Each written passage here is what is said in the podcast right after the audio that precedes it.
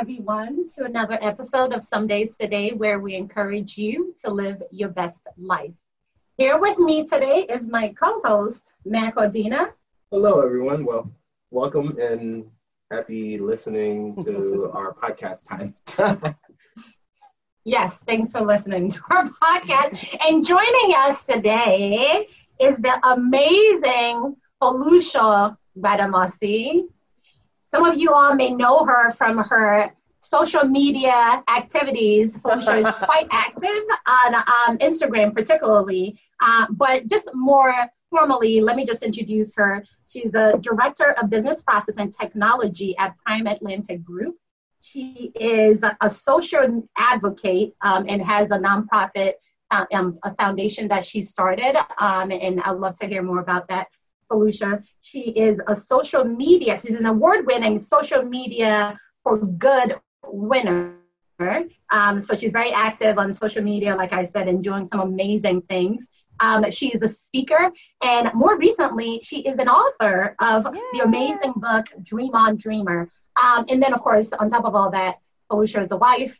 Um, Foluso is a mother. She's an amazing um, daughter. She's a sister. She's a great girlfriend. So, really, the girl is busy. busy girl. But uh, welcome, Foluso. So excited to Hi, guys. So good to see you guys as always. Like, I know. It feels, like, it feels like old days, like we're all hanging out. I know. Well, yeah, you know, which you know, we should have mentioned that Foluso went to the same where we have share alma mater went to school together. Yeah, I want to talk yeah. about how we met. Yeah, but um, yeah. but you know, that's the great thing about social well social media but all, even technology and us doing this this day because we've had social uh, media for some time but thinking to do a video call like this is something that i think is so recent so yeah i mean you're currently in nigeria and we're here in um, america and maryland so being able to connect and see each other like this is amazing but uh, really yeah we'll is. get into yeah. the background okay. but welcome Foluso and tell us a Thanks, bit guys. about yourself yes Okay, so I think that you've, I mean, you've, you've kind of already touched on pretty much everything that I do. I don't think that you've missed anything out. Um, so I'm obviously passionate about m- many things. And one thing I said to you last time we spoke, and which I say all the time, is that I find expressions for all the things that I'm passionate about, right? So I'm passionate about several things, and I don't think that I need to kill the things I'm passionate about. So I find ways to express them through different various organizations that either, you know, I'm a part of, a member of, or you know i founded or co-founded with someone. But point is i feel like we all have different expressions of ourselves and it's very important that we find a way to express those things so that we don't feel like you know like we're missing out on stuff. Oh yeah. That is amazing. And, and you're right because honestly the last time we talked i was just because i have been struggling with i'm a busybody Foluso clearly you're a busybody times a hundred. But part of what i struggle with is how do i balance all the things that i'm interested yeah. in and yeah. a good nugget that I took away from what you said is you don't have to head everything. You know what I mean? Like you can just find expressions for them. So you can join a team of yeah. you know, who are doing those things. You don't have exactly. to be at the helm of everything. Um, but of course, the challenge for me with that is I kind of like to control things. so it makes it a bit difficult. That's a topic for another conversation. Yeah, that's a different topic. So yeah, yeah. But before we jump into it, though, I do want to talk briefly. Okay, so let me just say how Foluso and I met, and you know some of the similarities in our background. Um, so Foluso and I, when, we met when I, we were freshmen together freshman year, yeah, Pittsburgh. 98. 98. Yes. 98, yeah. And I think actually that I met Foluso before I met you, Mac. I think so. Yeah, I, I think um, so. So I I'm just, so. I'm just putting you on notice. Somebody's got to go. well, yeah, gotta go. we already know who got seniority here, so. but yeah. But you so, know what? You met Mac very, very shortly after we met Bola, so don't get too proud now. Like it was probably within like a few months. Because okay. I remember Bola didn't waste any time at all. Like you guys met, and it was like boom it was, yeah. it's okay, because I'll, I'll leave you two with the kids. hmm. Bola, Bola, let's have a rethink about that. Yeah, we're, we're going to rethink the strategy. We're going to rethink the strategy.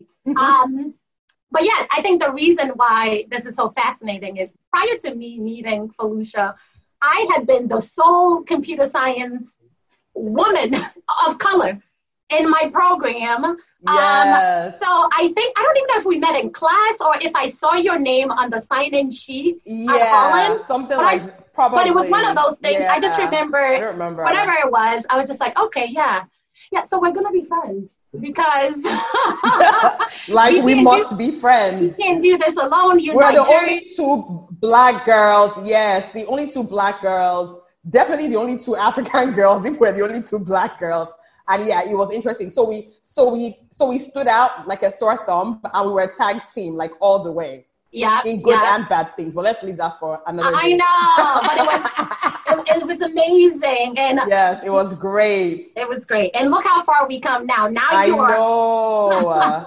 now you're a director so of business process and technology. What does that mean? Let's just quickly talk about some of the things you do before we jump into everything Okay. else. So, what do you do um, at work? Okay, so essentially, I am in charge of you know everything that has to do with technology at work.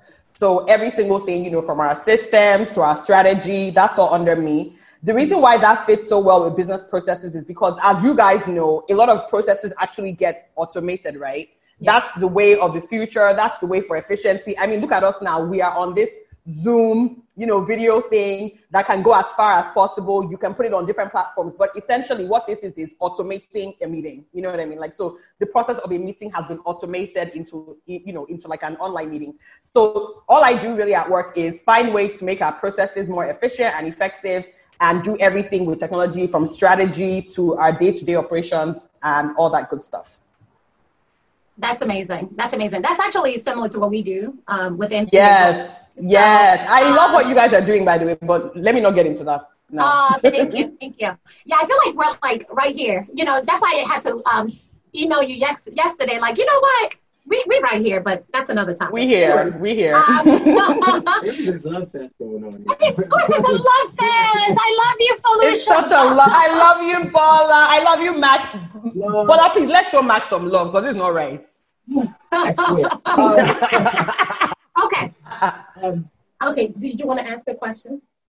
do you have? I do. Felicia has like ten things she does. We gotta get through them up. Okay, you got, um, whole thing. I'll- I'll wait. Yes, yes. Wait, let me. let- So we'll quickly get to it.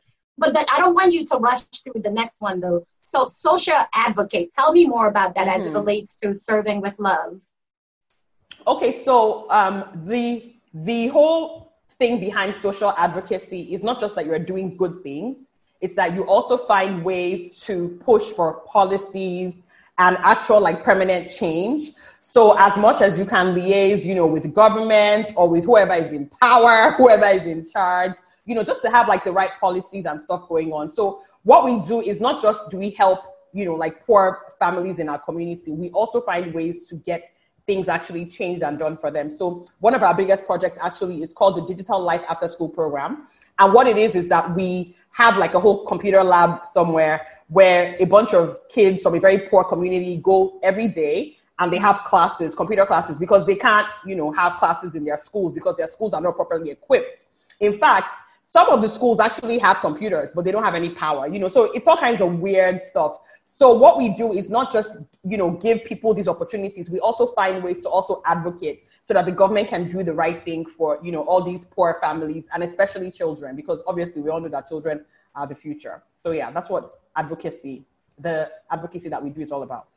Right. So And your organization is called Serving with Serving Love with Love Foundation, yes. Foundation that you co-founded with a bunch Yes, of your other with two friends, yes. Yeah. Mhm, mhm, mhm, yeah. Okay, so my turn. So first and foremost, um, I appreciate everything that you're doing. Um, Thank you. sincerely. Um, you know, we know each other from school. We were in um, From like forever. forever. We were in African Students Organization. Yes, Oh. ASO. and you know, I, and you know, I'm I'm um, African by marriage and by love of the country. I'm Mark, origi- you are more. You, sorry, Bola, but Mark is probably more African than you because Mark's passion for Africa, like. I'm sorry, I'm sorry, Bola. Mark's passion for Africa since day one when we met him, we're like, who is this? Who is this Haitian uncle? Who is African? It's No, I started calling- I started calling him Mac and Bing. Makinde, that's your new name, man. oh no, I'm making it. This is true. I love um, so you know, we've always been into you know like the social good, especially yes. people, and so yes. I appreciate what's going on. Like I come from a country, you know, where the leaders are doing well for their people either. And obviously, in the U.S., what's been going on with the George Floyd and everything like yeah. that, we need mm. to advocate for our own people. It's like a global thing. So important. Um, yeah. You know, and so I appreciate what you know what, what's going on, and I wonder. I guess my question to you is, you know, do you feel like what you're doing is something that is catching on that a lot of the people, people who have studied abroad like yourself, are going back and trying to mm-hmm. make this type of change? So you know, I think that it's a mixture. So you know, I don't I don't want to generalize and say you know it's certain kinds of people that are advocating. I think anybody that has vision, whether they went to school abroad or they've been in Nigeria since the day they were born, or any kind of person. I think it really just takes you being a visionary person and somebody who is very passionate about your environment. So you cannot, in my own opinion, you can't live in Nigeria, even in the richest of cities. You know, so I live in Lagos, which is like one of the most, you know, populous and wealthiest cities in in in the country. You can't live here and not see poverty. Like it's everywhere. Like literally, you you know, even if you are in, in on the most expensive real estate, you know, you look to the side and poverty is right there staring at you. So I think that people that are doing similar things to us are just people that are passionate about people. You know, people who don't feel like God sent them to earth, you know, just to do good, you know, just to do good for themselves, you know, have a nice house, drive a Range Rover, you know, have some kids, you know, send them to good schools, but you know, to really do much more, like use their talent to actually help and build their their their communities. And there's so many people like that here, guys. Like we have all kinds of people and they're doing amazing work. I mean, people here, I think, are very, are actually very passionate about helping. I think the biggest problem that we have, obviously, is infrastructure. We have a huge infrastructural problem. So a lot of times people, people trying to help get blocked by that, you know, because we have power problems and water and things like that. But I think that as far as the heart of people, I think people really are advocating. Quite quite a lot of people are advocating. One thing I will say though is that I don't think that you can advocate alone and in isolation. So I'm all about listen, guys, band together. You know, like don't don't think that you can make a change. You know, as a one man or even like a two man. Like you really have to you know find a way to find people that have similar interests to you and come together to really make a change, especially if you want to change government policies. Because y'all know government policy is deep. I mean, if you guys think that it's deep there, it's mm. actually deeper here, I think, wow. because we have we we have some policies that are so retarded. Like you just be like, uh-uh. in 2020. I yeah. mean, we I mean we have some policies about women, about even like the marriage age, you know, things that you're like, uh-uh you know, mm. in 2020. So there's so many policies here that, that need to be changed. But what I also find is that a lot of us are advocating, but we're running away from positions of power, right? So you can advocate all you want, but you also have to find a way to penetrate the system, you know, get that influence, you know, as far as they can get to and all that good stuff. So yeah, I think that there's quite a lot of people here doing that, whether they've schooled abroad or they have been here all along. And, and, just to quickly follow up, because I mean, we could probably spend, especially with like with us. Matt, could, you and I will talk about this until next I know, year. I know. I and know. So, will roll her eyes at us. so, I got questions, people. Questions. I know. So we're not going to stick there because I definitely want to um, get to you know what you've been, how you've stepped up. Um, you know, yeah. from, you know the young girl that I knew, and mm-hmm. you know, the, the powerful woman that I see you becoming and so, but I, you know, in, in the book, obviously, but just to follow up on that, I guess what I'm trying to say is, say is, um, or what I'm trying to find out is, because obviously Nigeria has very talented, very smart people. You know, for yes. example, depending on how they use it, like like my man Hushpuppi. I don't know if you know. Hush Listen, don't. So, but yo, I mean, in some ways, you gotta admire but like, what the heck he's doing. No, Bola, I told you that Mark is more Nigerian than you. How does Mark know Hushpuppi and you don't? girl, girl, girl, bar. Hushpuppi. You know we talked about him this weekend. Let Mark tell us about Hushpuppi. Mark, tell us talked about him this weekend. He is like, if you go on Instagram, he's got like moved to Malaysia and he's got all all the finest of things. Like you know, yeah, he's He lives in Dubai I mean, now. balling out of control. Yeah. Balling out of control. It's crazy. And um, recently, the government just found out that he, you know, did this whole scheme during um, the whole PPP COVID 19, you know, um, unemployment scam where his team just basically yeah. robbed the United States of hundreds of millions of dollars. And so now they yeah. have arrested him in Dubai and Nigeria. And he's Nigerian? Yeah. Oh. Nigeria and, Nigeria and, the U.S. are fighting to try to get him, um, you know, to the U.S. Uh, to to be arrested yeah. and go oh. to extradite to their their place. But yeah, I mean, yeah. So they want to extradite him to the U.S. Yeah. but I just mentioned it because clearly, I mean, this takes some like if if this were not just considered by a government to be illegal, it'd just be like business, right? Like, I mean, in some ways, mm-hmm. you know, if you think about how the U.S. goes and says, I'm going to go to war with um, Saudi Arabia because I want their oil, I mean, like, this is somebody using their brains to get what they want. But that's beside the point. Yeah. The point is, the point is um, you know, what I feel like I, the question I'm asking is, in order for the kind of things that you talked about, the infrastructure and everything to work, it's got to be like a cultural shift. Like people got to start to to see that there is a need to build. I'm trying to see whether or not you feel it's something that's growing within the culture and within the country. I think I, I, mean I think that the need us us knowing that we needed this stuff has been like since the beginning of time. So don't so don't forget also that we didn't start out this way, right? We we actually had it going on, as they say. You know, things were working very well. We had great universities. We had great education. I mean, the the economy was super duper strong. I think that since we discovered oil, that's when we lost our minds. Mm. Because you know, oil for a lot of people is like free money, right? Like you don't really have to. So outside of the exploratory part of oil and gas, where you actually have to go and explore, you know, and get the oil out, it's like free money. It's like hello, you know, like everybody needs oil, like all over the world. So what happened for us, I think, is that the moment we discovered oil, we got super lazy, and people also got very greedy because the money was a lot of money, and you know, unfortunately, you know, that whole poverty me- mentality thing then, you know, came up, and people started focusing more on their personal empires than actually mm-hmm. caring about the good of other people.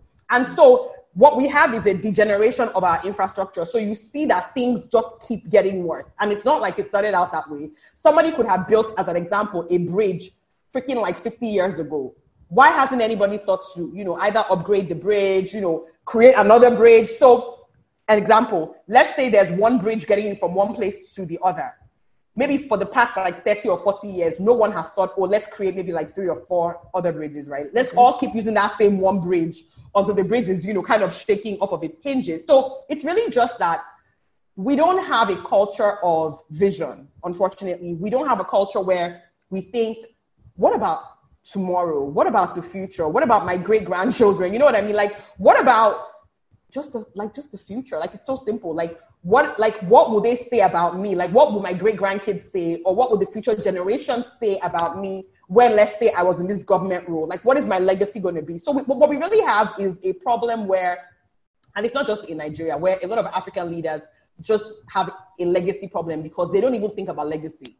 You know, mm-hmm. all they think about is now, me, my family. I want to acquire as much as I can so that I never have to go back to poverty because a lot of them obviously, you know, came from very humble beginnings. And so it's like, I never want to go back to poverty. So let me just amass as much wealth as I can for my own family it doesn't matter if everybody else around the community is dying, you know, on a daily basis. I'm going to do all I can for my people. So, you know, it's really, like you said, it's like a, it's beyond just cultural. It, it's almost like a, it's a, what's it called?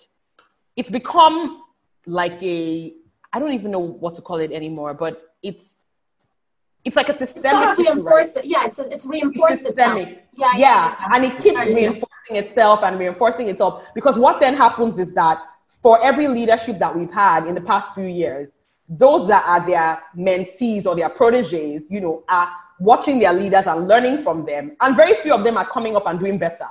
Right. You know what I mean? And then you also have a lot of kingmakers who are putting people in positions that they know are going to be there for their personal benefit. So I was a governor or I was a president, I no longer am, but I'm going to make sure that the next person is going to be my person that's going to mm-hmm. keep lining my personal pocket. So it's never mm-hmm. really about you know, the community or, you know, the people. I mean, what people, like, they'll be fine, you know? Like, yeah, yeah.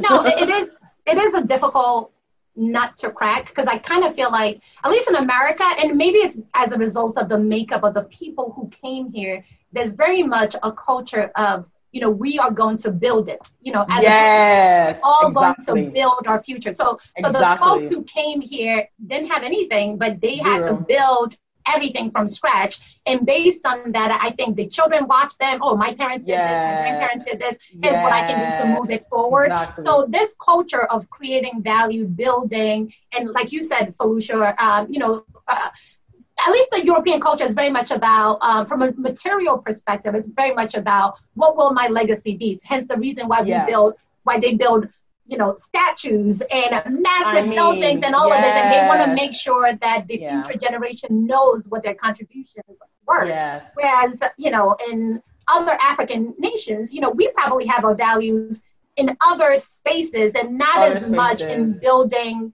yeah. uh, infrastructures for the community per se. So yeah. I think, you know, I, I think it's a difference in terms of values per se, um, I think so. And, and, I think it continues to feed each other. Um, it does. Itself. Yeah, yeah, yeah. Does, so yeah. It, it is going to be a difficult thing to crack, but hopefully people like yourself who are, you know, and other passionate people, people who yeah. are multi-talented, multi-passionate, you know, very well resourced. Hopefully, eventually, you know, like you said, they'll we'll um, play our part. Yeah, yeah. break your I mean, part, but we'll figure out a way to get into positions of power to then figure out if you can make a change because yeah, it's, it's, so necessary. Yeah, it really is. Yeah. Mm-hmm, mm-hmm. But do you feel like you're you're making progress from the advocacy work that you're doing, or from some of the other foundational? Um, oh yeah, definitely. So uh, so there's an organization that I'm a part of called Women in Management, Business, and Public Service. And I mean, WIMBIZ is a pretty big organization, and it's been around for many many years now. And I think one thing that I, one huge lesson I've learned from WIMBIZ is the power of people just coming together for a common cause. Like, so this is just a bunch of women from different, you know, parts of Nigeria. It's not about whether you're Yoruba, Hausa, or Igbo. It's not about whether you're young or old. It's literally about we have a similar passion. And our passion is to move the woman forward. And it's not to move the woman mm-hmm. forward just for moving her forward sake. It's to move her forward so that she can do better, right? So that she can build up her community. Because what you see is that when you empower a woman, she empowers a whole community. Like that, like that's just the way that women are. Like because you know we're nurturers, we you know like we carry seed, all that stuff. Like we just automatically would rarely do something that's just about us. You know what I mean? Like most women want to do something for their children. You know they want to do something for their families. So what we found is that the more you empower women, the more they go out and empower others. And so a lot of the advocacy work that WIMBIZ does is actually goes really, really, really, really far. Like if WIMBIZ lends its voice to a very powerful issue going on, you can believe that the government is probably going to listen. And once again, that's why I said we have to come out of the mindset of doing things as individual, you know, like in silos, like, oh, I want to be, you know, like, you know, the founder or the leader. Like, who cares? You know, just mm-hmm. join with somebody who's getting stuff done and get stuff done, you know, as opposed to trying to be like, you know, Lord and Master over an organization, which is another issue. But let's leave that alone for now yeah. because I can I can talk about that for another like ten hours. How many of us actually have that problem? Yeah. Yeah. Yeah. You want to you want to be the the one, limelight. Yeah. Yeah, yeah. Yeah. Yeah. Yeah. Yeah. So. Yeah, no, that's a, that's a lot. But kudos to you because I know that's a huge undertaking. Yeah. Um, my other so so what about the the social media um, sort of advocacy and um, quite a movement that you've developed. So talk more yeah. about that and what's what's behind that. Okay, so that's a very interesting question. This is the first time I think I'm probably getting that question asked. Listen, asked we, we breaking news up in here. I love it. I love it.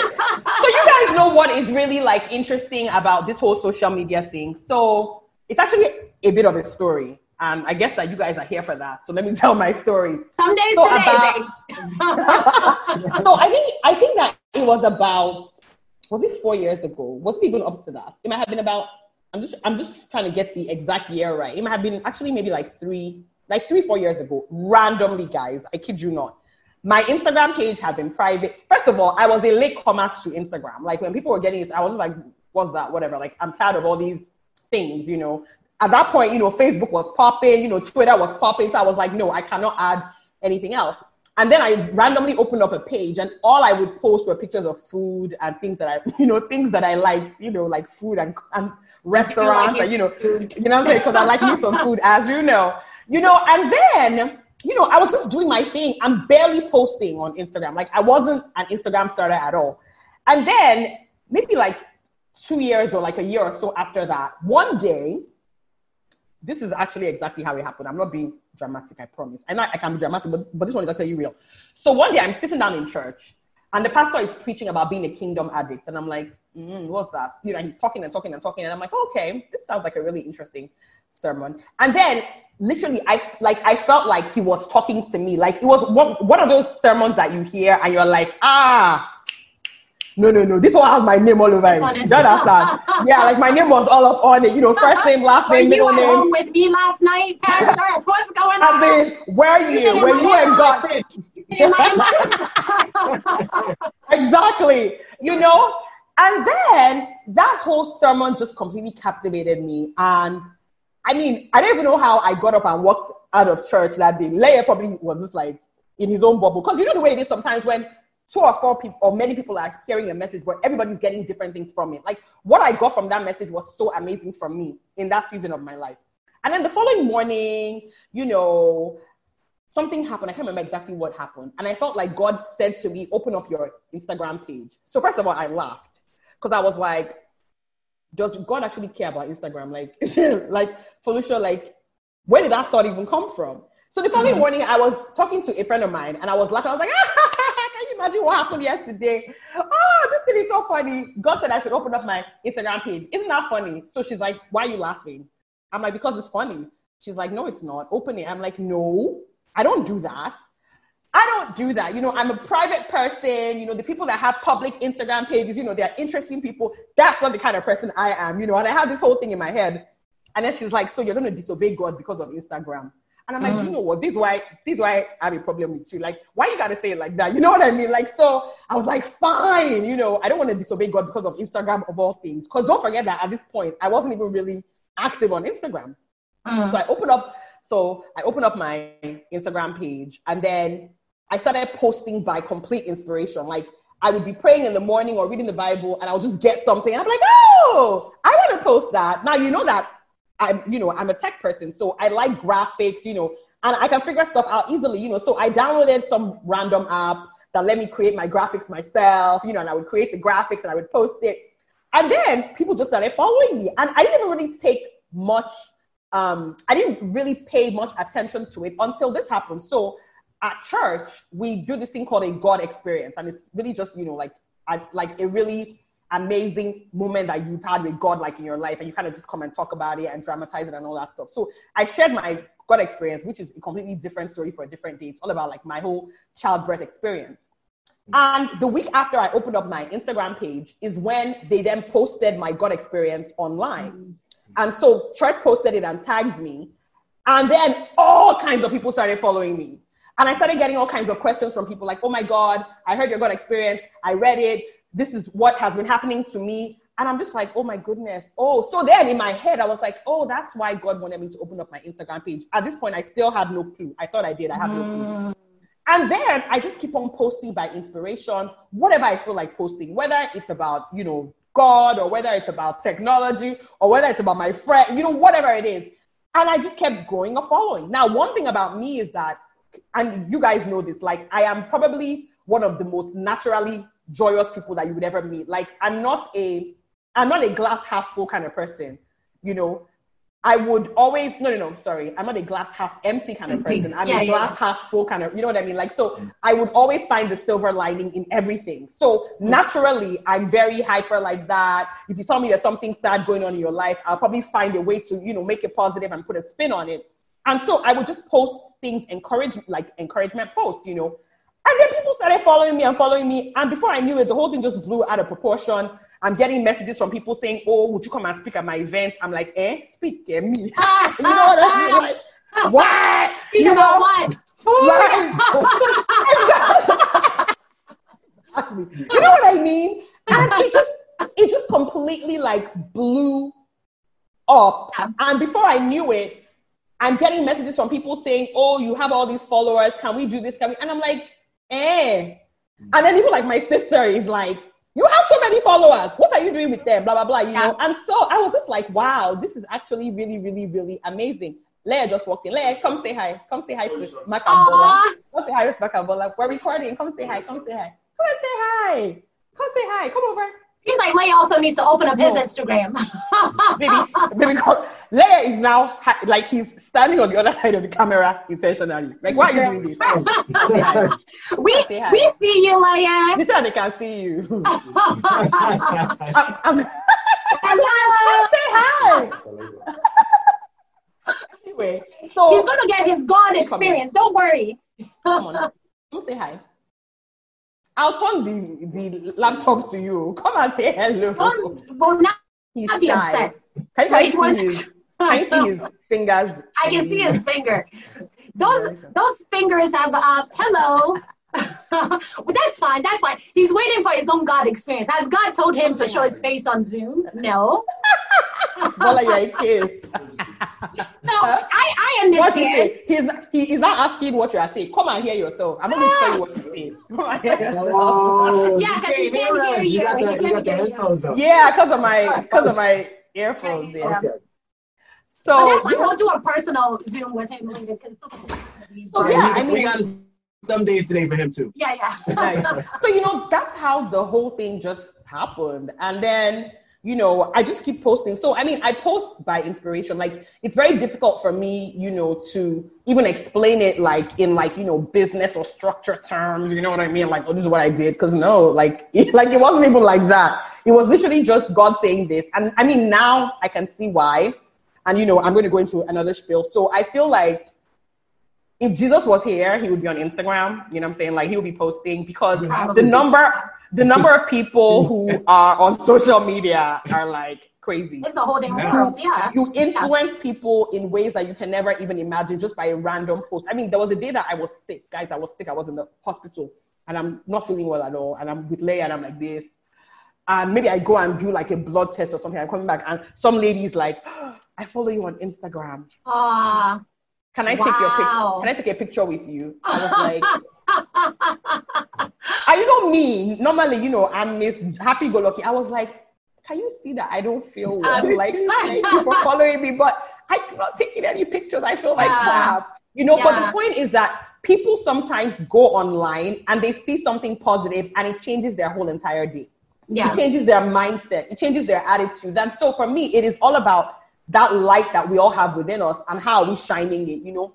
And the truth is that you can't not shine. Like if you have light to shine, you have to shine it on social media because that's where everybody is. So even like people like us that have children, we know that our children are going to be influenced by people on social media. So what are we going to do about more positive people being on, on social media or not just being there, but actually posting because there's a lot of positive people in the world. But what you'll notice is that negative people are so much prouder and happier to come and put up all their stuff. While positive people are in the corner talking about, oh no, I'm shy. No, ah, uh, no, I don't want light on me. I don't want the limelight. I'm just in my corner. Listen, we need to change the world and we can't change the world by hiding our light. So for me, it's really all about now, it's all about just push out as much positive content as possible. There's so yeah. much crap. Young people especially need to see that life is not about, you know, getting Botox and boob jobs and butt jobs and, you know, all this stuff that you see every, like, it's so prevalent in our society. Even here in Nigeria, guys, like, you guys won't believe how much surgery is going on here. People are oh, looking the same.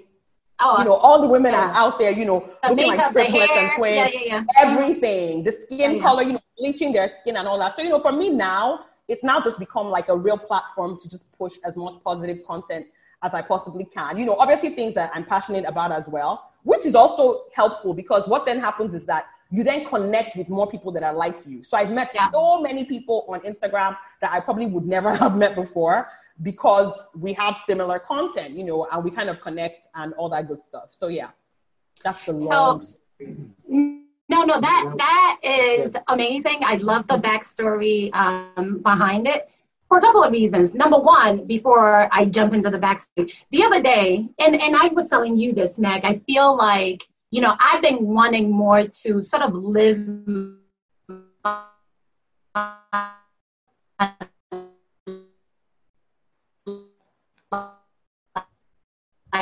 and that's also the um, possible um, because I think our highest calling as human being is really just to inspire. And I think you know having a platform like Instagram or any Anyone social media all, yeah. tool allows for you to reach so many people because a lot of people need inspiration. You have just like you said, people need positivity. They need to be able to hear yeah. a story like yours and say, yeah. you know, I just randomly got a message and decided to post. There was no strategy necessarily behind yeah. it. And out of all of that, out of the um, obe- out of obeying that sort of um, the, the, the, the, your God's calling or the message from God came all of this and you never exactly really, you never exactly. even would, would have um, understood it you know so no. I think that's amazing um, and I love that um, for me I, I don't know if you've heard about my magic tree no. I've never heard about your magic tree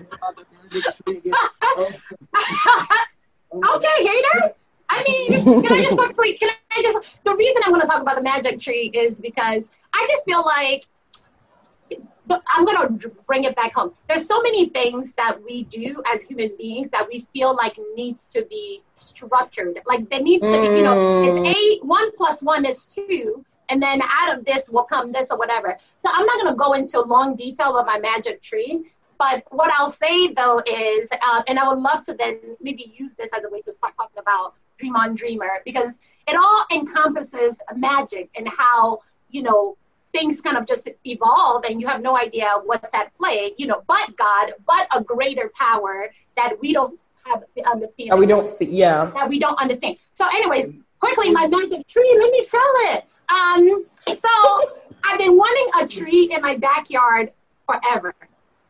I could never get it. I actually even went out and bought two trees that turned out to be dwarf trees Oh no. Mac, Mac ended up planting one, and I wanted it to be directly in my line of sight. So when I'm washing dishes, there's a tree that I'm looking at that you can see that I can see, and it's beautiful or whatever. So I asked Mac to plant one of the trees that I bought, one of the two trees. He planted it slightly off center. Was okay, but it wasn't really where I wanted it. And on the second note, the tree was a dwarf tree, so it wasn't growing as quickly. Anyways, last year we turned around there's a full grown tree in my backyard. Full what? grown. I'm not talking about, you know, like there's regular trees. I'm talking about, it's probably like a 60 foot, I mean, it's huge. It's, it's massive. It's a wow. huge, huge tree. So I'm looking at Mac because I knew this tree came out of nowhere. So I'm like, Mac, isn't this Where did that come from? where did this come from? This man says this tree has always been here all along. I'm like, no, mm-hmm. man, yes, it hasn't. So I we had to go look at old pictures from like three years ago or four years ago to prove that that tree wasn't always there. Where did the tree come from? I don't know. Wow. Anyways, anyways, magic I always, tree. I always tell this story because I'm just like, here I am trying to piece together a little tree, but there's so much that we don't know. And when when something is meant to be, when God is ready to like razzle let dazzle or yeah. whatever, or let things manifest, it's never going to be, you know, one plus one is two. It's yes. just magical, you know. And I think if we tap more into that space and succumb or surrender more into kind of just leading our lives based on you heeding the question or the inspiration to open yeah. up your your Instagram and not questioning it and just saying, well, God says it, let me do it. I don't understand it. You know, if we're yep, not trying yep. to overthink it, imagine how amazing, you know, we could all be. Um, totally agree. inspiring people and just living inspirational lives. So I, I, I love that story. That's amazing. So, let me, can there I you go, in? Mac. so as a, as a um, new convert to this whole magic thing, um, you know, I'm, I'm still growing in, in the belief because I, I, still have some skepticism, but I want to ask you some questions about. We don't know that's your way, Mac. we've been we've been coming. we go way back, so we know. but, but um, so like I also really liked your story. A, a lot of things resonated. Mainly for me, it was like the whole shyness thing about exposing myself, you know, towards um, mm. the judgment of other people. And mm. also the idea of like when I thought about Instagram, I thought it was all those bad things that you talked about. People just sitting here, Showing off. not even just that, but like, why do I need to know that you just walked to go get some food? I know that's what you posted. Like, but, who but, cares? But, but it, like, who cares? like, but, but but when I did join, and I joined primarily, right. So I, I joined primarily because I was trying to, you know, um, open up, like trying to Mm. uh, be less um, closed in. yeah. And I did find a lot of the, you know, positive stuff, the things that were Yeah. pushing you to these sorts of things. I'm like, oh, Instagram is definitely good for that. And, you know, um, I think that's a great thing that people are doing. And so um, for, I, I like that, you know, you, you decided to obey. And I think, you know, one of the biggest things is the fear. Mhm. And I'm Mhm. wondering, yeah, so I'm wondering two things, I guess Fear. yeah, if, if you could speak to that and how, and I know that part of how you were able to do it is you said, you know what, I had to obey God, and Yeah. Paul has something very similar. So my word for the year, I don't know if I shared it with you. I'm sorry, I just get so excited. I don't want to. my word for the year is obedience. Have you heard of the concept of I love it. God? So mine is obedience, and that taps into the like I don't question nothing. You If just it's been- move. I just move. I love it. That, I don't know how this is supposed to happen. I'm sure God will figure it out. I mean, I don't There's know. a way, We gonna do it, yeah. yeah. Yeah. So, but yeah, go ahead. So yeah, on that, on the just move, I'm just wondering, you know, I'm wondering if that would allow me because I still have tons and tons of fear, so that's why I wanted you to speak to that.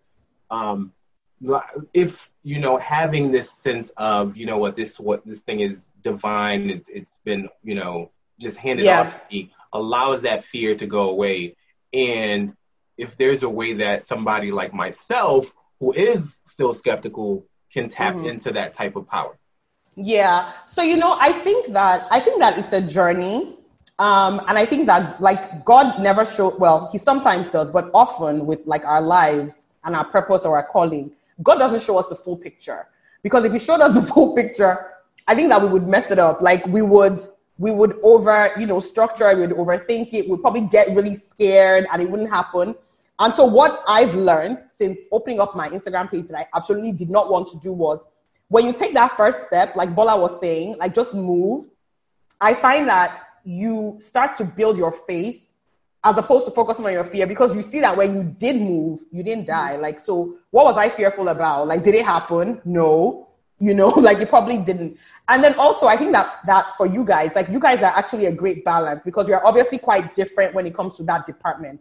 And so it's good to always have somebody who is ready to just fly and somebody who's a bit more cautious because what it then does is that you guys kind of balance each other out, right? So I think maybe for you, what you need to actually ask yourself is what exactly is the thing that you want to do and what's holding you back? Like literally, like an honest question. Like, so it could be anything. Is it leaving a job? You know, is it relocating to a different country? Like, so what is it that is in your heart that has been nagging? So, you know, also like it tends to be something that has kind of just been nagging you for a while. So, like, we're quitting a job as an example, and I know that Bola, Bola has a whole ministry around that. You know what I mean? But you know, it's this whole thing of something that is just there that has been there and it's not going away. So you have to decide if you want to be an ordinary person. Because I do think that a lot of us are ordinary because we just don't follow what God is asking us to do. Like it's really just that simple. Like you won't be unsuccessful, but you will just be okay. Like you would just you wouldn't be the best version of you. You know what I mean? Like you would be an okay version of you. You'd probably be proud of yourself. Like, oh yeah, you know, I lived a good life. I did a good job. But did you really become all that you were created to be? Probably not. Because if you don't step out in fear, then there's no room for faith. First of all, you guys know that if every single thing that we did, we just had full confidence in doing it, then we become super proud. Like Right. we'd be like, listen, this is why, you know, like, you know what I'm saying? Like, you know, everything I do, you know. So I feel like there also has to be that space where you realize that there's there is a greater power than you, right? So if you don't ever have the fear, then you just feel like you can get every single thing done. Even the most famous of people. I mean, I love it when I hear people like, you know, Oprah and all these people that we all adore talking about how, you know, they get really scared about doing some stuff. And it's the reminder that there's something inside of us that is way more than us, that's way bigger than us. You know what I mean? Like, so we're physical beings, but there's so much more. So you're Yeah. fearful because it's not your comfort zone.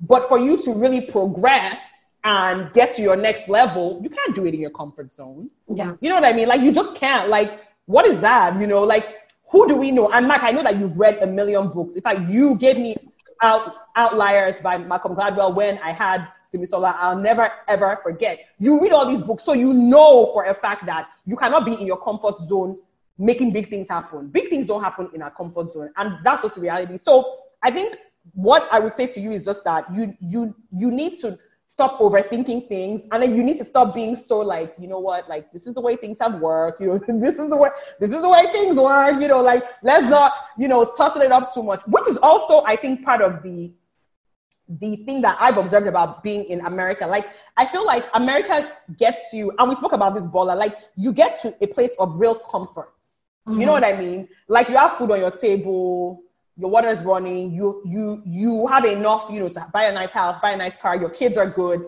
It's almost like if you're not like a visionary person or somebody who is connecting deep with your insides, you will just live that life forever. Yeah. And many people do. Many people do, and they are very okay. But for me, I feel like that's not like God could not have created us to just do just that and that's it. Like, what are we gonna leave behind? behind money for our children. You get what's the legacy like? So you are from Haiti. It is not by accident that you are Haitian living in America and you are doing well. It's not. Do you understand? You are a representation of something that is so different from America. Same thing for you, Bola. So you guys have so many opportunities to benefit your home countries. Even if you don't go there, you can benefit people. So many people that are around you. Next of all, you're black. And as we know, now in America, it's dangerous to be black, right? Yeah. So, you know, there's so much that you can do, but you can't do it in your comfort zone because nothing great happens in our comfort zones. And I could probably go on and on and on and on. Yeah, but I'm going to stop because I, that's that's I wouldn't. Perfect.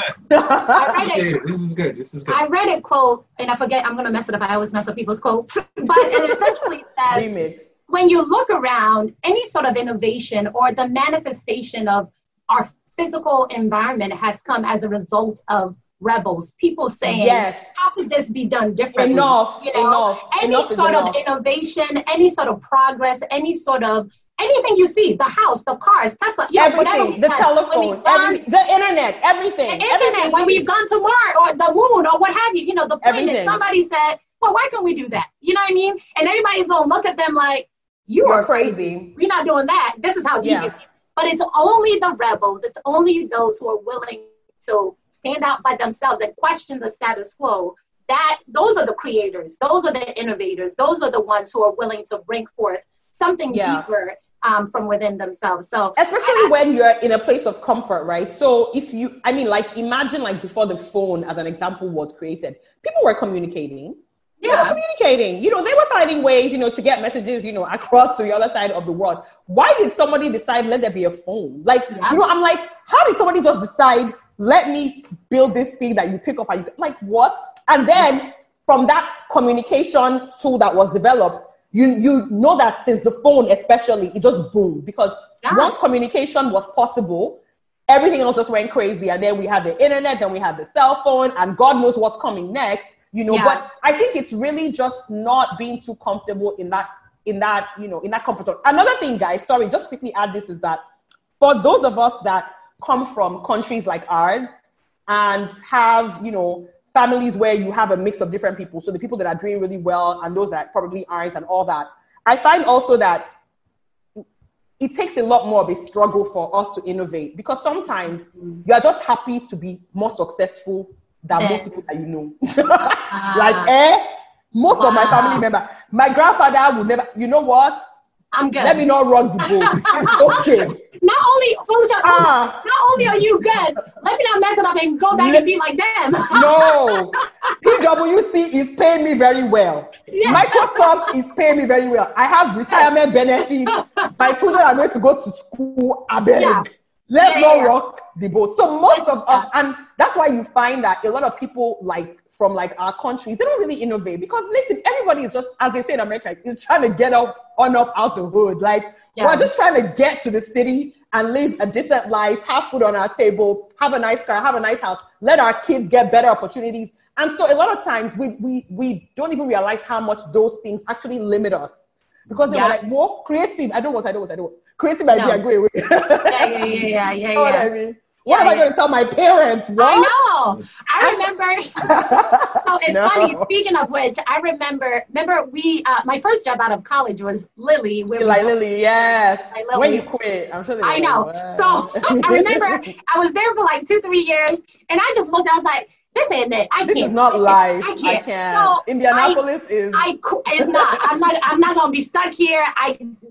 There's bigger, better things in my life than this place. So I not only quit. Well, maybe I talked it through with my parents. I feel like I kind of just quit, and yeah. then I called them and I was like, "Oh, parents, I'm coming home." Do you know my dad forbade me? Do not come back here. Do not come to this house.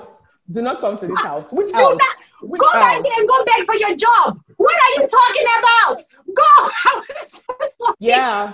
Like, and you know what? He, he, he could never understand what you were saying. Like, what? Are you joking? Yeah. Do you know how many people we kill for a job like that? And that was that. And, and mind you, like, my dad is actually a more reasonable of the bunch. Yes, yes. So surprised by how he sort of like his reaction. He had family members calling me, aunties, uncle, everybody questioning whether or not I don't lost my mind. And I'm just like, guys, it's just not. I'm okay. I'm just gonna come home and figure it out. Listen, yeah, there's a mold. That's a true point. That's there's a, a mold, man. And yeah, when you don't yeah, into that mold and follow that system, our parents are just like, "Are you guys for real? Like, you guys have to have lost your minds, you know." so yeah, I think it's very interesting. Yeah.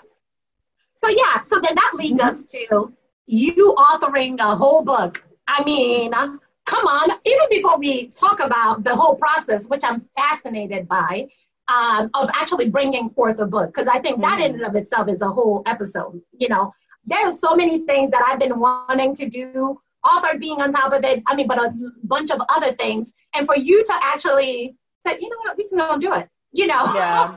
we don't talk yeah. about that. But tell us yeah. about the book and why you felt even beyond whatever self-imposed limitations, whatever fears, like what made the content or what made what was in your heart so compelling that you felt like you had to push through all of it and birth it? Okay, so I'm going to go back to another one of my God stories. So honestly speaking, I would not, there's, listen, Foluso would not have written any book, book. I mean, you guys, like, you guys might not remember, but I was Bola, but you will because we studied together. I was never a book reader. No, I remember Ma- like Matt would read books and we talked to us about the books. I would be rolling rolling our eyes at him because you know Matt used to get philosophical and all that. We're like, sure, yeah. And I'll be wondering, uh-huh, was this book assigned by a professor? Was this book assigned? If oh, not, oh, oh, you mean you read it just for fun? Oh, you must you must be weird. Okay. Who reads books for fun? that was me. I was so proud of not being a book reader. If I, I remember yeah. one of my newer friends I met after college. One day I told her that I didn't read, and she looked at me like I was crazy, and I was like, "But I don't know." I was worried, and she was like, "That day she thought I was the craziest person ever. Like, who is proud of not reading? Like, really?" Yeah. Anyway, so me authoring a book is not normal at all, but I think it's all part of what happens when you step out in obedience. Is things start to happen, you know, and then your talents start to get activated, and you're like, "I'm me." Anyway, so I'm a dreamer. I dreamt for as long as I can remember, but I never thought anything about my dreams. I just thought dreams, yeah, whatever. And in fact, I think I probably suppressed a lot of my dreams because you know how sometimes when you have nightmares, you're like, listen, man, I don't like, I don't, I don't, I don't want to be dreaming. That. And so I realized that I wasn't having deja vu moments and that I was dreaming a few years ago when one day I was talking to one of my cousins and I was telling her about a dream. And then we started talking. And then she told me to go read a book. read a book because I realize now that I'm older that if you don't read, just go and rest in peace because really you won't learn anything. Yeah, anyway, yeah. so you know, so then I go and I read this book, and this book opens up my eyes to the fact that dreams are actually communication from God. Like, like why do you guys ignore, you know, all the ways that God tries to speak to you? And so from that day on, I started taking my my um, dreams a bit more seriously, a bit more. You know, I would journal my dreams and all that stuff. And so I have many dream journals because I dream a lot. I have many. I, I mean, I've got a whole bunch of them. I, I have a whole bunch of journals everywhere. Larry rolls his eyes at me because, you know, I'm always like stacking them. He's very organized. Like, you know, he cleans everything and arranges stuff. I'm the kind of person that my things can be all over the place. So uh-huh. you just see one journal somewhere and you'll be mad. You're like, this girl and all her one million journals. But I have a lot of journals. Anyway, so last year I was at a silent retreat. That's a different story for a different day. Because, you know, I do too much. Yeah. Oh, I do too much. Yeah. Yeah, you say, I will. I we have to talk. I've how, been how wondering long? about silent retreats. How what? So three days. Wow. And let me tell you, oh my god, Where like, was yo, in Nigeria here. So there's a lady I met random. You, you know, everything is so random when you start to obey. You don't start connecting yes. with all the right people. You know, it's like magnet and sulfur. So this yeah. lady that I met, who actually happens to go to my church, but I didn't even know she went to my church, she just organizes a silent retreat four times a year. And the reason she organizes them is because she went through a really bad divorce and needed to clear her head. So she found this place, which is actually not too far from the city. It's like an hour out. And she found this monastery where they do silent retreat. Wow. And it's amazing. Like you would not believe that you are in Lagos. It's like really? amazing. Oh my God, it's amazing. Anyway, so so she organizes them for four times a year. And you know, she she kind she publicizes it publicizes it on WhatsApp groups that she's on. So it's not like it's out there. But I saw it on a group that I'm on with her, and I was like, oh, this sounds interesting because when I saw it, I had been really stressed. I was like, I need to get out of Lagos. Mm-hmm. I've been mm-hmm. looking for a way to just go away. And usually, when we want to get out of Lagos, we travel. But you know, there's a lot of work when it comes to traveling internationally. That in itself is even stressful sometimes. You yeah. know what I mean? Anyway, so I go for the first one, and oh my God, guys, I can't even explain. It was amazing. First so of all, silence for three days. So, so it's your choice. But yeah, it's very quiet. I'm sure that was tough for you. I put my, you know, you know what I thought it would be, but I was actually fine. Like I slept. I like I didn't know that I was like I was tired until I got there. Yeah. I must have slept for like half a day. I didn't even know. Wow. I woke up in the morning and I was like, ah, what happened? Hike up. Oh wow. Mind you, this place is really basic. Oh. It's no frills, very basic place. You have mosquito net. You know, like it's not like a fancy hotel. But let me tell you guys, it is serene. It's wow. simple, basic, and it's fantastic. Anyway, so so last year I went for my third one because she does them four times a year. So this one was the first one I think of last year. And you know, I'm just there, you know, just doing my silent retreat thing. And you know, here comes God again, like, oh, you really should write a book on dreams. Now, because I was at the silent retreat, I was like, yeah, that's that's a great instruction. I'll do it. yes, yeah, God. I'm gonna do yes. that. Yeah, that sounds great. and then I came out of the silent retreat, and maybe like two or three months after, I was like, no, what? I'm not gonna. First of all, where do I get off writing a book about dreams? Just after like, like really, you know, and then I had imposter syndrome, like crazy. Now, something else about me is that two things, you know, when I feel like God is telling me to do something, I have developed to the point where I just do it. It's taken mm-hmm. me a while, though, but now I just do it. Obedience. Second of all, just do it. Ain't no point questioning. Just Wait, can it. I quickly ask? No, I'm sorry. No, no, I go ahead. To. Go ahead. Go I ahead. To. So, how do you know it's God that's speaking to you and not just your own thoughts? And then you could continue. It's just ah. for my own and all those who are probably listening who that's a really really really good really good question. That's but let, let let me tell you how i have known when it's god for sure is that there's confirmation outside of me.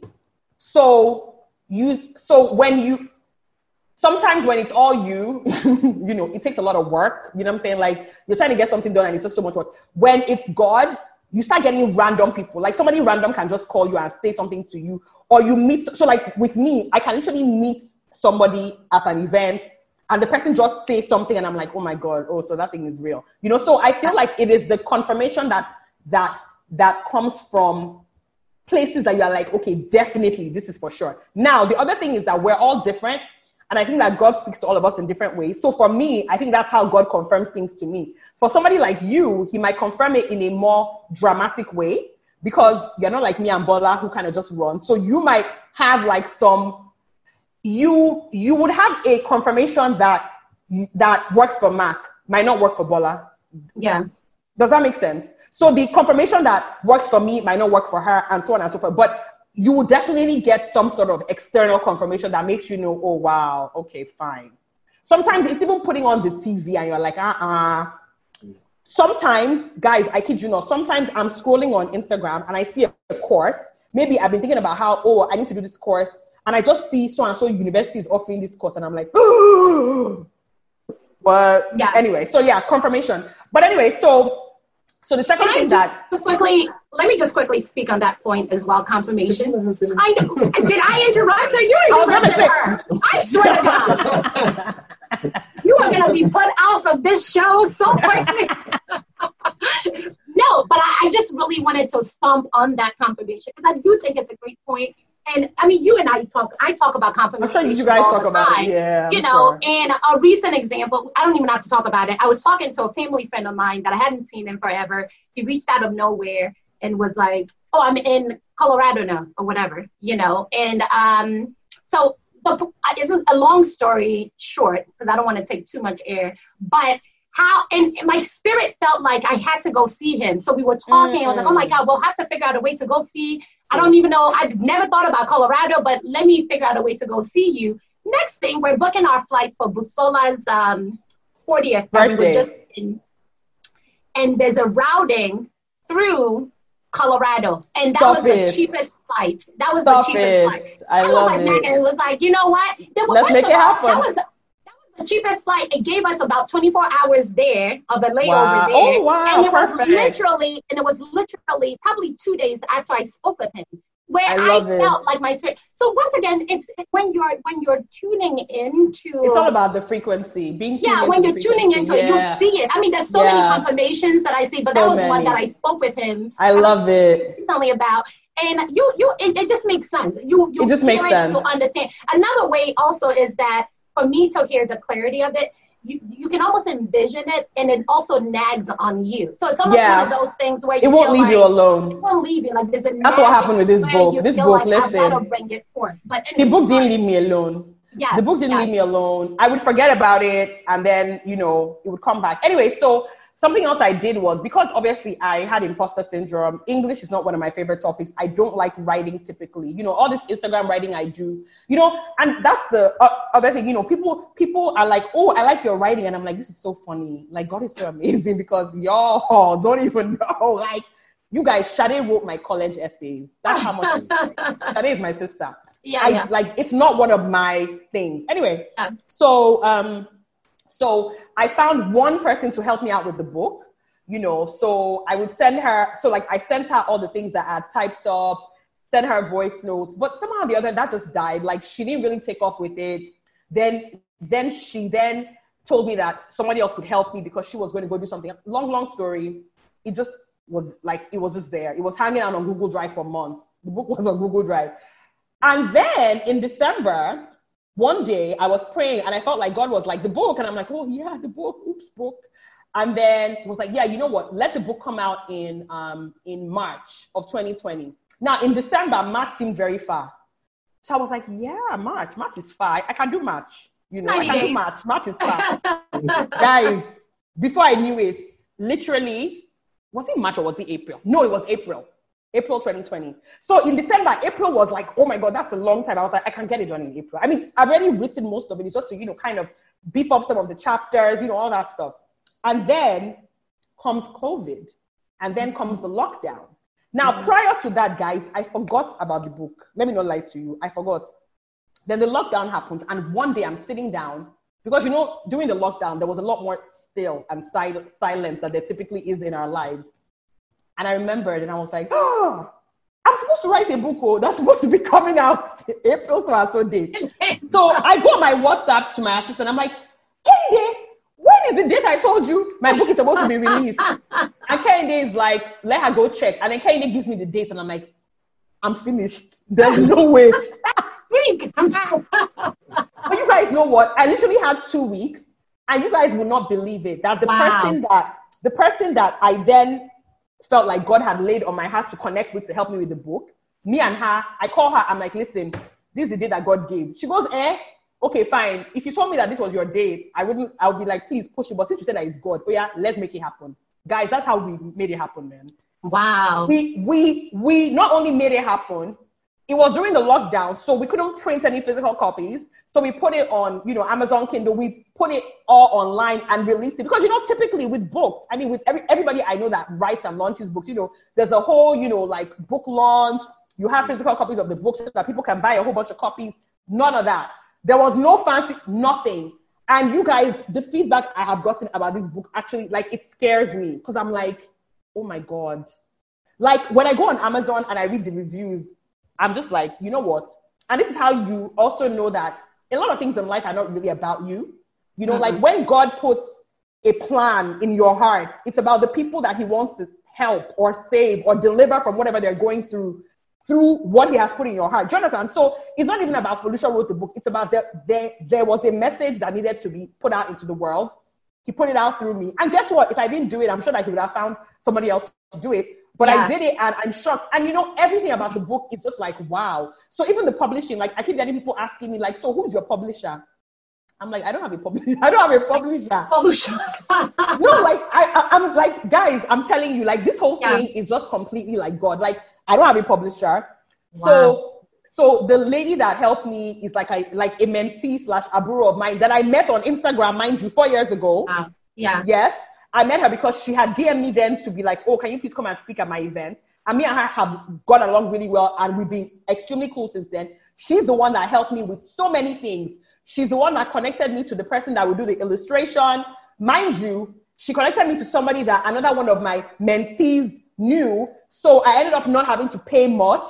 And then even with her, she didn't charge me for stuff. So everything just happened like Wow. In fact, the way that things happened, I don't even know like what the real cost of publishing a book is. Do you understand? Because mm. it didn't happen naturally, like in a natural or normal way. It just yeah. didn't happen like that. And so that's magic. What, yeah, that mm-hmm. I'm telling you, it was just absolutely amazing. And yeah, yeah, so that's what that's how the book came out. And now it's so much easier for me to even think about writing my next book. You know what I mean? Like so now I'm like, okay, so what's the next book gonna be? Mm. You know, mm. because because you know I've done it and even though it took a lot out of me and, you know, I had imposter syndrome, now the imposter syndrome is gone over writing a book because I've written a book. You know what I mean? So now yeah. I'm like, okay, so is my next book, is it going to be a spiritual book? Is it going to be a book of business? Is it going to be about technology? Like, I don't know. But now I'm actually envisioning, you know what I mean? The yeah. next book. Oh, yeah, that's how it happened, guys. Have you heard the book, um, The Big Magic? Mm-mm. Who, who wrote it? Who's the I don't remember her name. It's it the was same the same woman who did Eat, Pray, Love. I forget her name. Okay. Um, but I'll should, look online. It's called The Big Magic. The reason I said the it is because that, that same concept that you had about how if you hadn't obeyed and written the book, that inspiration okay, will have gone to somewhere else. Because when when an idea is ready to be brought to the world when God is ready to. It's there, man. It's going to happen regardless. And she also talks about it. how it's happened to her on many occasions to the point where she had a specific concept about a book she was trying to write. Very very specific down to the characters wow. what happened to them and she ended up not writing it for whatever reason. She didn't fully obey and you know she goes into the story as to why she didn't do it.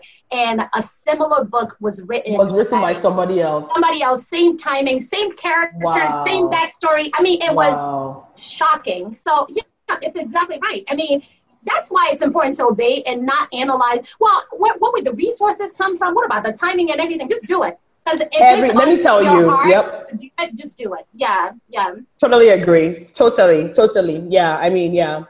Wow. I can't even talk that.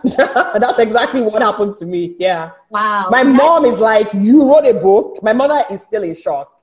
She uh, read it and uh, she was like, wow, that's a really good book. She's like, like because you know, like my mom used to used to try to force me to read in school. Wow. I would not read. She used to try to get me to, you know, do. I would not. Shade had to write my college essays, guys. Yeah. I mean, imagine like that's how deep. It, you know what I mean? Like, yeah. so Shade writing a book would have been Makes like normal for her. Yeah, yeah, and you know that's like the other thing about like doing things that are not really about you is that you see that it's not really about what you find comfortable or easy to do because a lot of things that I'm currently doing are not things that I would typically, oh, yeah, you know, I obviously have gifts in certain areas that, you know, are being highlighted, but a book, there's no way I would ever have said I was going to write a book. Like, I'm yeah. like, oh my goodness, like my dad would probably have passed out like Foluso, you book. You know what I mean? Like what? Yeah, yeah, yeah. yeah. So anyway. Wow. That's great. Well, I was just gonna ask you a little um, to tell our audience a little bit about you know the concept and how you know I, I'm a person who doesn't remember my dreams. I've I've thought about um, you know writing them down, and I need to. Yes, you have to have a dream journal. You totally have to yeah, have a dream journal. Yes, mm-hmm. definitely, definitely. But like, so how do you interpret the dream that you have? Yeah. So the thing about dreams is that because they're God's way of communicating, well, most, not all, most dreams are God's way of communicating with you. Some of our dreams are just soulless dreams. So you go to bed hungry and, you know, pizza is chasing you in your dreams.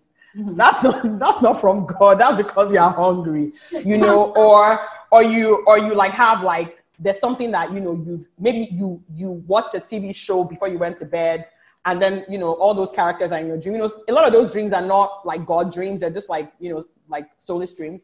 Now, the God dreams, interpreting them, you can't really do them without God. That's the thing. So it actually takes a bit of work, and it's entirely up to you if you want to do the work. But I personally have so many dreams in the book where you will see how God has either saved my life or saved the life of somebody I love or saved the life of even a stranger because of a dream that he gave to me. So mm-hmm. for me, it is like dreams are literally like our superpower. Mm-hmm. Like, why did God feel the need to download all of this stuff to me or to you? Do you understand? Like, why out of all the people in the world who are sleeping, did he feel the need to let you know this or let me know that? So for me, it's actually like a superpower. So interpreting them is not easy and it's not always straightforward. So your dreams are rarely as they as they happen, you know. So sometimes, you know, it takes a bit of deep thinking. Like you saw somebody in your dream. Sometimes it might be what the person represents as opposed to the actual person. You know what I mean? Like things like that. So it's not always like I saw Bola in my dream and she bought me a Rolex. So Bola is gonna buy me a Rolex. You know what I mean? No. You gonna buy me one? check your mail, Foluso. Don't worry. Check your mail. I'm gonna check. Yeah, I'm gonna check. I hope, yeah, hopefully COVID hasn't delayed it. actually, when I was saying buy me a Rolex, I was I was actually speaking as Mac. Rolex. Oh, okay. so buy him a Rolex. Don't, yeah. check, don't check your mail anytime soon. But no, you know, you know, like sometimes it might be what does a Rolex represent? You know, it represents, yeah. you know, riches and wealth. You know, so it might be something else along those lines. So it's not always yeah. But I will say start by keeping a dream journal. Then when something happens and you dreamt about it, you'll know. You'll mm-hmm. literally have a moment and you'll be like, oh my God, this has happened before.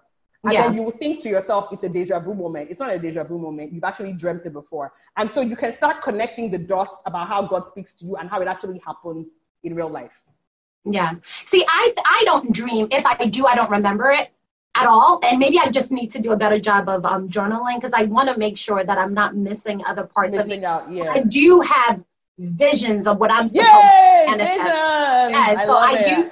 It's and it's very clear and and part of obedience is i don't want to like you said you know you have to find outlets for all of your um you know superpowers or your gifts and your blessings and all yeah. of that so part of me is sometimes I feel overwhelmed, like, oh my God, I'm supposed to do this. And now I'm supposed to do this. And now I'm supposed to do this. And I just try to figure out a way to balance it all. Balance it all. But, but it's, it's, it's, I, I think the visions that I get because they're so clear, honestly, if it even to the point where there's a timing component to it. Love so it. when it doesn't happen as planned. Like COVID messed up a lot of the visions that I have, and I'm just like, why would God show me that? It doesn't make sense. Unless I've done, there must be something that I need to track, or maybe my timing was a little off. Maybe but for the, the most part, it's typically like to the timing, and I'm like, I move forward confidently because it's so clear. Yeah, yeah, love it. Love it. But, um, yeah, that's amazing. That's amazing. So, I mean, it looks like there's a lot going on. I did have a bunch of questions I wanted to get to, but we didn't even get past all the things that you do this week. So we'll have, to have another conversation. Have a part two. But part I'm two, interested. Yeah. We definitely gonna have to have a part two. But so I have two more questions. Number one, okay. now obviously, like you said, based on all the great successes from you just obeying, you know, yeah. and your life is turning into this amazing thing that maybe you couldn't even have envisioned, right? It's I could never that. have. Yeah. I can't even lie. Right, right. I could never have. Yeah. So, so you know, part of what's here um, in terms of what you do is, you know, you're a speaker. So, how are you now trying to, you know, when we talk about inspiring, when we talk about advocacy, when we talk about yeah. social media and all of that, how are you um, sort of boiling and distilling and doing all of this in a way that allows you to you know continuously share that message. And i know you're a speaker so tell us more about that. Yeah so so one thing that i've learned about a lot of things that are happening with me at least is that when i try to like over over structure or over box it then then i have a problem. And i'm saying that because so as part of trying to improve on my communication skills and kind of taking my my um my speaking side gig to a whole new level I wanted to sign up for like some course, you know, so I did like a preview of the course where they were kind of talking to us, you know, and the guy was like, "Oh, you know that as a speaker, you you have to have one core message, you know, mm-hmm. and you have to have one this and one that." And you know, after that conversation, I like I had a really weird like out of body experience. I was like, "That's so not me. Like I don't I don't I don't have one core message." Yeah. I have I have certain things that you would never see me speaking on, like ever. Like if it's not going to inspire, encourage, empower, you will you will not see me anywhere near you. Mm-hmm. But then I speak about many things. I speak about purpose. I speak about technology. I speak about women. I speak about leadership. Like so, when he said that to me, I knew immediately that I was going down the wrong path by trying to over structure it in the typical speaker way, right? Yeah. And so I think for me, with all the things that I'm passionate about, and you know, it's really just when you're passionate about something, it's easy for you, you to talk about it, right? So there are things that I remember from college that Matt would go from being quiet to shouting and screaming about. Like I can never forget because he was passionate about. Yeah, yeah, yeah. You know, and you know, you know, black people, you know, and Africa, you know, you know, you know, like there were certain things that you would see that somebody who is typically not that personality just comes alive. It's mm-hmm. the same mm-hmm. way people say that Beyonce is shy, but when she gets on the stage, you know, she comes alive. I find that when it's the things that you're passionate about, it doesn't take much effort for you to talk about them. Now, what obviously the packaging does is that it makes you better. It mm makes you able to present yourself, you know, in a way that if you wanted to get like on an international stage as an example, right? Your message isn't lost and you're also not speaking in a way that maybe gets lost on the people. You know, so like there's ways to always make things better and fine tune them. But I do think that everybody's a speaker in some way or the other because there's something that we're all passionate about. Like, so I never started out to be a speaker. If I, when people call me a speaker, I'm like, eh, I am. But I obviously like to talk. Y'all know that. Y'all have known me for a long time. And so if I'm passionate about a topic, I will kill it. But I've learned as well that you don't have, so when we're bantering, we can banter for 10 hours and, you know, not go home. But when you're on a stage and you've been given a platform by God where you can influence many people, you have to know how to get that message into 20 minutes or into 30 mm-hmm. minutes. So you do have to learn the arts, you know, as they call it, you know, of speaking and how to get your points out there concisely and all that good stuff. So I think for me, it's really just talking about everything I'm passionate about. Like yeah. I like so when I started speaking, I would speak about the things I was passionate about, like anywhere, everywhere. And there were even some things that maybe I wasn't so passionate about, but I could speak about because communication is one of the things that, you know, I kind of like to do, like gisting and talking. But now there are certain things I, I just won't speak about. So some people email me and they're like, can you come and talk about this? And I'm like, no, it's not my area of expertise. Because now, after like four years, I know what I'm good at talking about naturally. Mm-hmm. I know what my expertise is. So I'm not going to go and talk about something I know that Bola will be, will be better at. And you can go and ask Bola, Jonathan, like what, like why? And yeah. so I think for me, it's also a journey. And you know, that's the thing about all these things about obedience is that it's not like magic that just happens overnight. It's literally a process. It's a journey. And before you know it, you keep fine tuning and then you get to that place where bang, you know, you're doing exactly what it is that you're supposed to be doing, but it might have taken you maybe years of, you know, kind of going through long, windy roads and trying to figure it out. Like I would say this year, 2020, during this lockdown, is when I really had a true epiphany of exactly the things I'm truly passionate about and I want to be doing. So, so, so I even went and edited all of my profiles online because I was like, now I really know that this is what, I, like, this is my focus area. So if you ask me what is my focus, I could tell you. I couldn't mm-hmm. say that like four years ago or maybe even like three years ago. You know what I mean? So it's really just a journey. Yeah. No, that's great. It takes experience. I, I agree. I feel like with every day, even for me, I am like further refining my understanding. Refining. That's yeah, the word. Where you want to refining uh, it. Yeah. Put your energy where yes. you focus what you want to be known for. But what I love about you is um, that you are a student of whatever it is that you're trying to do. So yeah, it's almost as if if that. you have an interest in something or whatever, it's you don't necessarily say, well, that's not what I do. That's not me. You know, that like you said, like you are going to study it and yeah. figure out a way to then um, occupy that space in a way yeah. that you feel the most authentic to you. So, so you I know something else us, about yeah. that, about you know occupying space is going to go back to this whole thing about influence and how the only way for us to really make an impact is really to be people that have influence. And so you are in a space that you're actually able to influence people and you're also able to get some sort of levels of power where you can actually make a real change. I think I'm learning that those that are able to really make changes in society, you know, so like transformational change that really lasts are people that are they are occupying their space and they're not doing it because they're only passionate about it. They're students of it, just like you said. You know, so yeah. they're studying it, they are being in a place where they're constantly learning about it and they are talking about it, you know, whether it's through posting or through teaching, whatever, you know, like you guys have started, you know, doing these your online classes where you're teaching people. Like you literally have to just find any outlet. And yeah. we're so fortunate, guys, because we live in a time where we have the internet, we have social media. So whereas our parents had many things on their heart, they couldn't teach them. You know, like what were they going to teach them? It was only being a professor.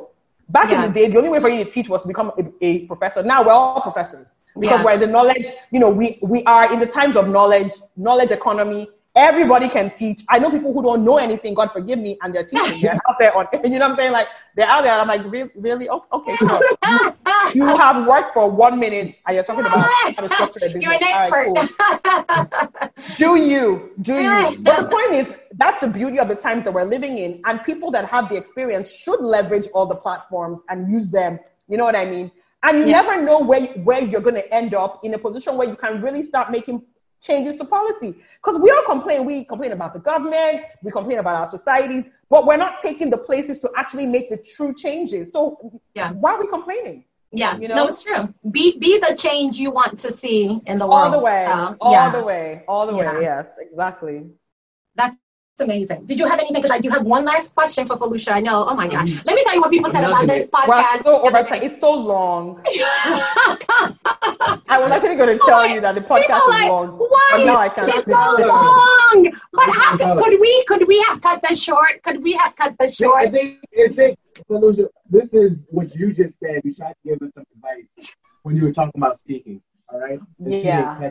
You got the package. she sure didn't. It flew right over her head. When you have a platform, Bola, you have to be concise.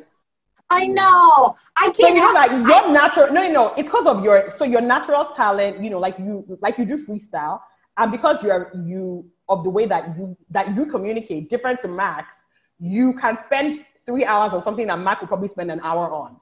Yeah. Do you understand? So uh-huh. you kind of have to like, you know, kind of get both strengths and figure out a way to make magic because it is a long podcast. I was actually going to yeah. tell you, girl, this podcast is long. I know, I know. Yeah. We don't cut it into three part. I don't know. It's all so good though. It's so good. okay, so my last question, and I'm hoping I can pick one that is so great based on you know all the things that you've talked about. Okay, okay, so this one is a good one to wrap it up and you know, we can come back and do some of the other ones later. But all right, so in this moment, knowing what you know, um, you know, there are some. So I'm going to give you an example for me. You know, there are some lessons that I'll know, I'll understand in theory, um, but because my old way of life is so ingrained in me, I have to keep seeing it. I'm like, oh my God, Bola, you learned this. Like, why are we still, you know? So I just wonder, you know, as you are transitioning, transforming, sort of staring into the light of who you are meant to be, you know, what are some of those um, things that are still hanging on that you're like, oh my God, I thought I dealt with this, but it's still here. You know what I mean? So what lessons are have just been what what lessons are proving to be difficult for you to sort of shake you know realize yeah. you know this is who i am not that person. Yeah. So you know i think i think that the that the lessons that are proving difficult for me to shape are the ones that really have to do with like the core of who i am. So personality wise i'm an extrovert. I'm, I'm sure that's pretty obvious. Um, but then your personality type should never be the reason why you make an excuse right? So because i'm an extrovert as an example and i like to talk I've had to really practice how to listen. It's so hard. Mm-hmm. But as a leader, I'm doing all these things. You just like you need to learn how to not only listen for what people are saying, but even what they're not saying. So mm-hmm. looking at people and reading their body language, because you know, I do so many different things, and sometimes I at least in the past, before I started trying to master myself, like so this whole thing about self-awareness now leads to like self-mastery. There are many things that I used to exert my energy on that you would never catch me exerting my energy on anymore. So now I've accepted who I am. I know what I'm good at to a large extent. And so I outsource a lot of stuff. So because I'm a tech person and I like graphics and I like to create stuff sometimes, my social media, as an example, I think I was telling Bola, for the longest time, I used to do everything myself. I would create my graphics myself, everything, post, blah, blah, blah. it was like last year or two years ago. I can't remember when exactly it was. When I bungled a whole bunch of things because I was just I was doing too many things at once and I wasn't managing my time properly. That's that is another downside to being an extrovert. You know, we like to over juggle stuff and we think that there's more than 24 hours in a day. Mm-hmm. And so I had to hire somebody to help me out because it's not that I can't do it. I can do it myself, but then I don't have the time to do it. So there are many things I can do that I can't do that no, there, there are many things I can do that I shouldn't do because I need to spend my time doing the things that only I can do. Mm. Does that That's make sense? Good one. Yeah, yeah, yeah, because because there are things that I can't outsource that I have yeah. to do. So why is it that the things that I can outsource I don't? I insist yeah. on doing everything myself. So I'm past that. I've been delivered from the bondage of, you know, super mom, super wife, superhero. No, ain't no super. You yeah. know, I now find people like most of the people that are around me that are like my support people they are very good at things that maybe I'm average at or things that I'm not good at, and they do it very well. So mm. I don't feel bad because I'm just like, okay, can you do this for me? Can you do that for me? You know, and they do it and they run with it, and then we are all playing our part in that big, beautiful picture. But I'm not trying to be every puzzle piece. You know what I mean? Like I'm just being my own puzzle piece, and they come and they do their own thing, and it all works out and becomes beautiful. So yeah, I think yeah. that is that's one thing that I really had to let go of and took me a while, but I'm there. I I think I'm there. Yeah. Awesome. That's great. That's great. I'm still struggling with that. But um, anyways, this was amazing. This is great. It's really good. This is one of our better ones in terms of the um, insights. oh, thank you guys. Yeah, thank you guys. You know, I really prayed to God to make me wise. One of my serious prayer points a few years ago, I was like, God, I want to be wise like Solomon. Like, you know how he says nobody was. I need to be. Because, you know, I realized that, guys, do you guys know that wisdom is actually the key to many things? Like, there's so many things that we all battle for that if you are wise, you don't even have to battle. They will just come to you naturally. So I prayed for a long time for wisdom. So I'm glad it, glad when when um, people tell me that I'm either wise or I drop inside. I'm like, yes, prayer answered. Uh, no, honestly, it's so true. And, and, I mean, you know, there was so many things that I was writing down furiously, even now and then. The last time, I feel like there's so many things that um you you package in a way that sort of unlocks some of those things that we struggle mm. with um, in Love a way it. that just seems somewhat effortless you know and, yeah. and relatable and i think that's key because um, you know we're all trying to be our best selves but sometimes you've seen people once at self mastery you know once yes. they've mastered it or well when they're trying to communicate how they did it or what's going on. It falls, you don't get it. Yeah, you're not able to relate yeah. to it. But I think I think what's great about you is you know you're able to be concise, you know, with the wisdom that you're sharing. But it, it's it's so relatable and and seems like glad. doable. You know what I mean? Like it doesn't Yay. seem out of reach. I'm glad. So. I'm so glad to hear that. Yeah, yeah. But um had a great time. This was wonderful. Same here. Too Thank much you. fun. Always fun with you guys. I know. Always. Thank you so much for send, send our best to um, all of the family. I will. Simi, I know Simi. I don't know. To me, to me, to me is the one that was here at the start with the afro. That's yeah, yeah. yes, I will. Yeah. I send I send my love to your college bound children because I saw Nubia and I was like, I don't understand. This Nubia, that- like what? Nuamen is taller than me. I, I remember. I remember coming to visit you when you were pregnant with Nubia. I, I just had Muhammad and you were like, what in the world? I was like, Nubia. How? Yeah, yeah, yeah. I remember the sweater you were wearing, Bola. I actually remember the sweater really? you were wearing. Yeah, you, you, were, you were such a bad, that day you were just like, why? Like, what is this? I was battered. no, for the longest time. I mean, even my, my journey of motherhood is probably something that documented. It was, I mean, I I struggled for real with motherhood. Yeah. Let's just be for real. So yeah, yeah, yeah, I feel like I'm in my good space now. I can do yeah, this. like you got your mojo back. In younger days, I was just like, I don't. People lied. This is not a walk in the it's park. Hard. This is it's this hard. is hard. It's but, really um, hard. Yeah. yeah, yeah. But thank God Anyhow. for having a community. Anyways, thank you so much for your time today. Thank um, you guys. Yeah, it's been a pleasure. I can't wait to um, get this out and have the um, our fans listen and be blessed by it. Well done, guys. You you guys are doing a great job. I love your tag team.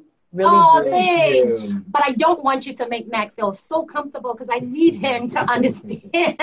understand. Well, uh, This is still my show. Whatever. Whatever. This this has become our show. That's what he be saying. Our show. I'm like, no, I'm the one on the picture. Anyways, well, thank you so Mac, much. you better get Mac, you better get a headshot and sneak it in there. Anyway. it's all packaging. You don't even need to be in the picture, actually. Yeah, exactly. You don't need to be in the picture. For what? For what? yeah. But anyways, well, Mac, take us some. This has been another great episode of Some Days Today. I know we don't have to come up with a better tagline, but this is what we got for now. Okay, this is what we got. Uh, oh no, no! Before we finish, Foluso, can you tell people where to find you? Oh yeah, of course. So you can oh, find me on in- yes. Instagram at Foluso G. There's no H, so it's F O L U S as in Sam O G on Instagram and on LinkedIn. It's Foluso with no H, Gbadamosi. Ah, spelling. F O L U S O. Last name is G B A D A M O S I. And those are the two places I'm really active on. I don't really do, I mean, I'm there, but I don't really do Facebook and Twitter. So you can find me on either of those two places. Can't wait to connect with you guys. I know, and we'll put, we'll put the spelling there so people know. Fantastic. But also, though, for those who are amazing want to get in touch with you either for a speaking engagement or for whatever oh, yes. it is, should they also go on that platform or what? So I have a website. So it's folusogbadamosi.com and Bola is going to put it at the bottom of the screen. So you guys yeah. can check me out there and you can just contact me there and we can talk. Yeah, yeah, yeah. wonderful. Well, thank you so much. Really appreciate it. thank this. you guys um, so much. So yeah, good. Yeah. So good. All right, Mac, and stick us out. So pressed.